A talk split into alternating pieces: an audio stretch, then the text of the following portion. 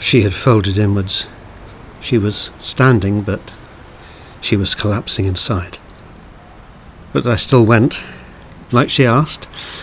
I left her in the doorway of the garage and I walked down the street, turned into another, heard the sound of cars, followed that, and then I came to the jumble of shops and traffic that formed the churning ocean of life near the back of King's Cross Station.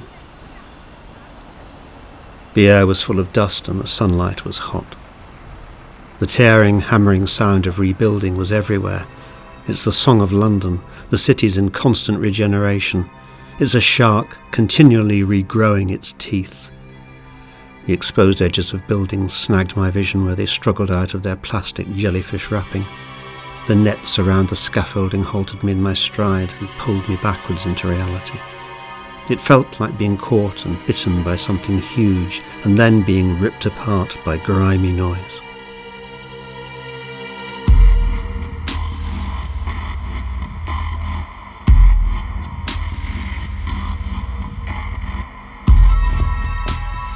The Sky Machine by Martin Liddermont. Performed by Jennifer Bardsley and Martin Liddermont. Chapter 9 The Silver Wood.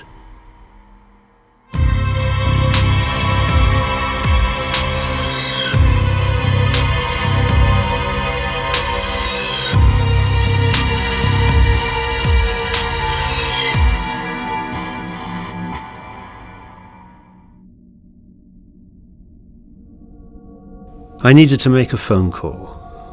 And if you can't get a working phone in the half square mile around King's Cross, you'd have to be in a sensory deprivation unit.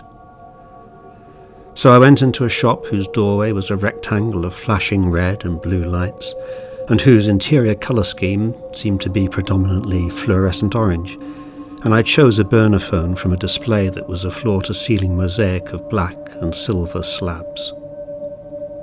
Professor Varma, I said a few minutes later, sitting on a litter bin with one hand to my free ear trying to drown out the ambient noise.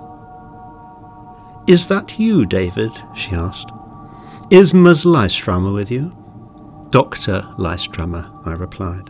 And no, she isn't. Susan and I are no longer in any kind of contact. So what is it, David? asked Varma. I think we have all been distracted, I said.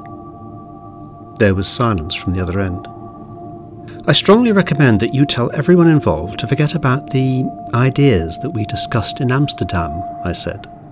Be very sure to submit pre access research plans to the appropriate Rock Governance Committee before conducting any work involving early weather satellite imaging. I'm talking 1960s and early 1970s. Please explain, Varma said. Thank you, Professor Varma, I replied, and I smashed the phone against the side of the black metal bin. I had asked the phone shop owner if there was an internet cafe in the area, especially one that might not seem obvious. He had looked at me suspiciously, but he gave me an address and directions. I found the shop, which said it was an English language education centre and overseas money transfer agency. Inside the entrance, there was a steep wooden staircase beside the door to the office, and I went up that. I heard someone come out of the office and follow me, and I stopped on the landing. Assalamu alaikum, I said to the young man standing on the stair below me. Wa alaikum assalam, he replied. Can I help you? A few minutes later, I was sitting with a yogurt drink at a small table in a neat attic room. Two students were in the corner, busy at their own workstations. A large floor mounted fan swept cool air over us. I tried to log into The Rock. Its minimalist green and grey homepage loaded up with no problems, but then, as I expected, when I went to the login page, I was still locked out. I was seeing the same verbose message as before. We are sorry, but we are presently unable to authenticate your access to this resource. Please try again later. I thought for a moment, and then inserted the flash drive Susan had given me. The Rock's login page disappeared, and lines of code scrolled up the screen very fast. Then it went blank, apart from a small white cursor flashing in the top left hand corner. I stared at that little retro blinking dash for a long time. Susan had said that Carl had sent her a final text that read, Love you. Susan, run. Sky Machine. And she had run. She had run to me, wearing a wire and with a tale about governments and their sky machines. A tale that was almost out of this world. I believed it, finally. I believed I had been caught up in it accidentally, like Varma and Hendricks and Wills, and that it was nearly a fatal mistake because organisations as big and as ruthless as Helezon don't do things politely and reasonably. But then Susan had taken that tale and twisted it like a Rubik's Cube, and suddenly all its multicoloured faces were refusing to align, and I didn't like it. I wondered if this was how it felt if you're a brainwashed cult member confronted with the truth about your guru. The initial sense of disorientation and betrayal, and then the cold anger and the feelings of loneliness, abandonment. Love you. Susan, run. Sky Machine. Carl had only seconds to send his last words to his sister as they came for him. I imagined his fingers moving over the small screen while he was trying to get away.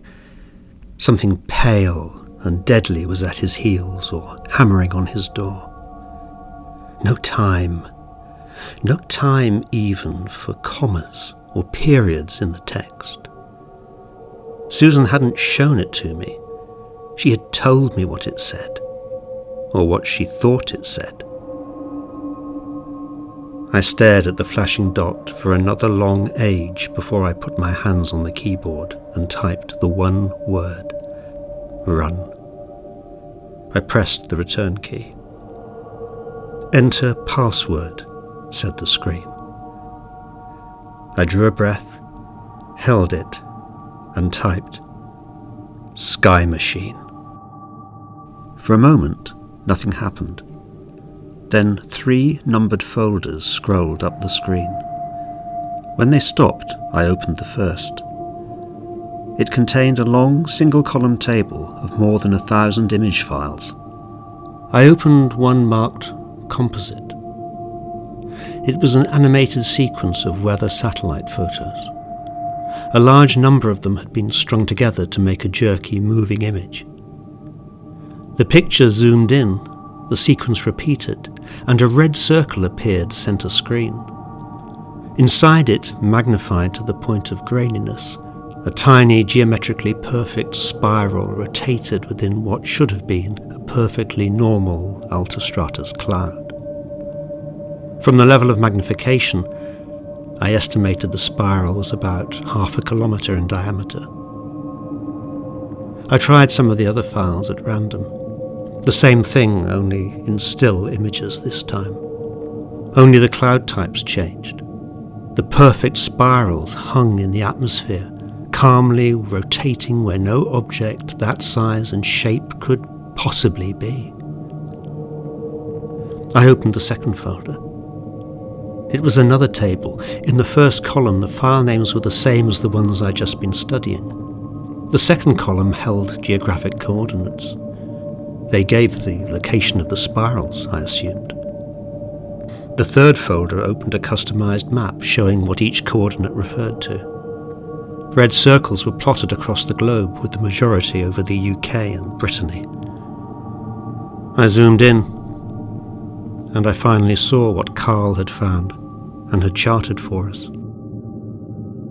I sat back and put my hands over my face. Oh no, I whispered. I don't need this. Each spiral had been lazily spinning over an ancient stone circle. After an hour looking through as many of the files as possible, I stopped. This was it then. This was the truth that had been hidden behind a massive untruth about cloud seeding and ionization arrays the size of mountain ranges. This was the reason Varma and the others had been made to think they had soiled their hands and stained their reputations by coming into contact with a conspiracy theory. This was why I had to believe that the rock concealed a scandalous story of international competition to turn the weather against whole populations. Why my career had to be wrecked. Why Susan Lystramer and her group had to be marginalised and expelled, left as harmless, frightened idiots on the fringes of science. And why Karl Lystramer had to disappear. We all knew too much, but we hadn't realised what it was that we knew.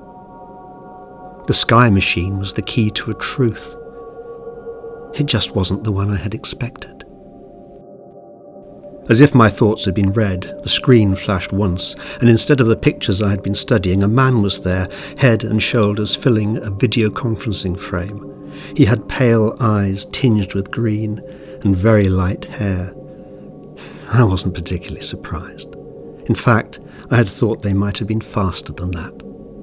He looked frail to the point of sickness, but there was nothing weak about his stare or his voice, which spoke to me from the laptop's headphones. Hello, Dr. Forrester, he said. I'm not sure whether to say congratulations or commiserations. I leave it for you to decide. But all in good time. I wonder if you'd be so kind as to meet with me. Do you happen to know of the Druantia project, specifically the silver wood? Yes, I said flatly. I have visited it. That's excellent, he replied. He smiled then. It wasn't pleasant. I'll see you there tomorrow morning, he said. Early, if you don't mind. 5 a.m.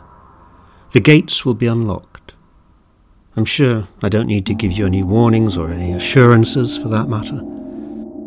No, I said. You don't need to do that. Goodbye, Dr. Forrester, he said. The Druantia project occupies over a hundred acres in the middle of a triangle of nondescript scrubland, bounded on one side by a dreary main road, the one that drags itself through the centre of England.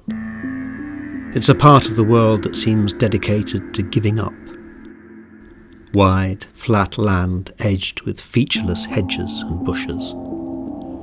It feels too much effort to move very far because everywhere looks the same, and what's the point? Grey sky, and fields that appear from above as though they've been boiled for hours, like cabbage in a saucepan. The houses clump optimistically into collections of red and brown shapes that aspire to be villages, but are always trying to break up and wander away to die alone. Small streams and culverts dissect the place, all of them meandering helplessly. Little stone arches sometimes let them flow off the land and escape under the road. Modern steel bridges try to staple the broken skin of the fields together where the waterways slice them open. Those long slashes bleed a dark reflection of the sky, and always seem to be brimming, eager to overflow and wash out soil that's already dead. There are few farms and no tourists. No one walks here for recreation. There are no sports played, no industries built. Only the cars and the lorries move, making haste to get through nowhere, their drivers feeling the oppressive weight of the dusty air, peering into a distance that always has a yellow tinge, an autumnal sear, no matter what the weather is doing or the time of the year. They put the Druantia experiment here because the land was cheap. The choice of location had an unexpected bonus of keeping all but the most interested visitors away from the site, which has a high perimeter fence and two porta cabins, one for security and maintenance people, one for transmitting equipment. It operates mostly unstaffed. Automated systems maintain it. Named for a mythological wood spirit the project consists of 7,000 artificial trees, set in rank and file, regimented like soldiers on parade. Each tree is about four metres high. Each has an array of large movable vanes extending sideways from a central alloy trunk. The metal surfaces carrying embedded microchannels like the veins in real leaves. Artificial chlorophyll is pumped through them, powered by sunlight during the day, and by stored energy at night. The trees have plastic tubular roots that suck up moisture from the ground. Tall poles, set at regular intervals amongst the trees, carry monitoring equipment that operates at twice the height of the arrays to track carbon dioxide and oxygen levels in the surrounding atmosphere. Invisible laser light is threaded between the trees to do the same monitoring nearer the ground. The Druantia project attracted some attention when it was first built as a university scheme, but it was smaller then, and the trees were clumsy things assembled by students from a range of materials. Over the years, it has been added to, and more funding has been secured, but because it operates so slowly, and because meaningful results accumulate very gradually over time, there has been little for the media to get interested in beyond the novel idea of an artificial wood. The journalists gave it a catchy name, the Silver Forest. And then, when they learned how long it would be before they might actually get to write about some results, they moved on to other stories. The people who visit now are mostly scientists and the occasional photographer and filmmaker who see an opportunity to use the trees to create an otherworldly setting for a drama or a fashion shoot. You can just about see it from the road. There's a lighter shade to the sky, and sometimes the sun strikes sparks off the trunks and the veins, and they glitter like a distant string of lights that run and ripple, keeping pace with you as you drive. But there's no signage, you have to know where to turn off. It was very dark as I tried to find my way there. I missed the turning initially and found myself halfway down a rutted track leading to a collection of farm buildings before I noticed my mistake. I managed to do a U turn without getting stuck and found the right gateway half a mile back down the road. The security barrier had been raised, which was why I missed it in the first place. I drove under the pole, and after half a mile, I parked on the small tarmac area that the project used for cars. The trees were a dense mass of shapes behind the tall wire fence, and the main gate stood wide open. Lights were off in the two cabins, and he was standing in the middle of the central access roadway. Pale eyes, white hair, completely confident. I got out of the car and walked up to him. The sun was rising behind him, and his shadow lay long and sharp on the ground. Come with me, he said. And he turned and set off into one of the rows of artificial trees.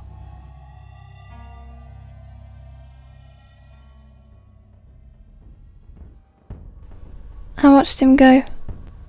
It all ended then, for me. Now I'm empty. Whatever he finds, I won't know. Won't be there, will I? I don't care. Now you told me what happened to Carl. Nothing.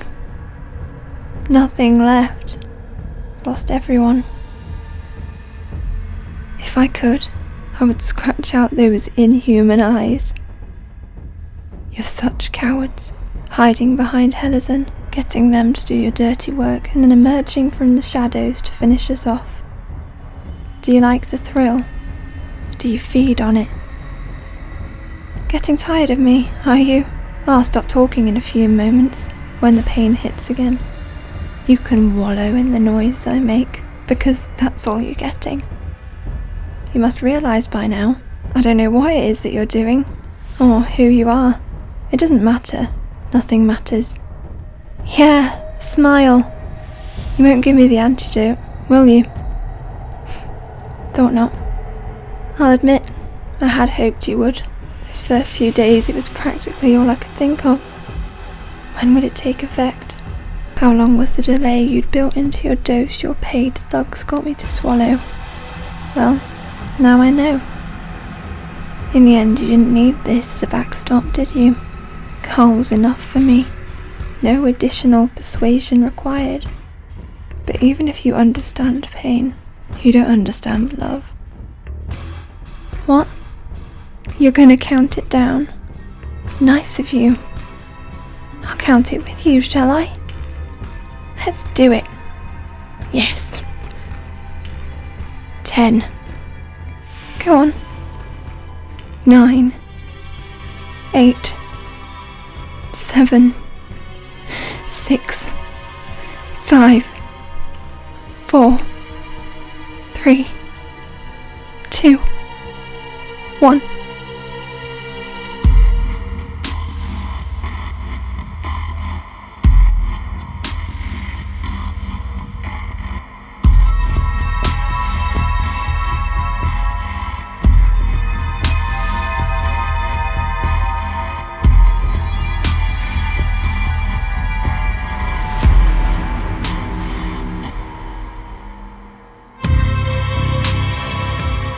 The Sky Machine is written and produced by Martin Liddermont. Performed by Jennifer Bardsley and Martin Liddermont. Music by Purple Planet Music, Daniel Birch, and the Pangolins. Additional sounds by Strangely Gnarled on freesound.org.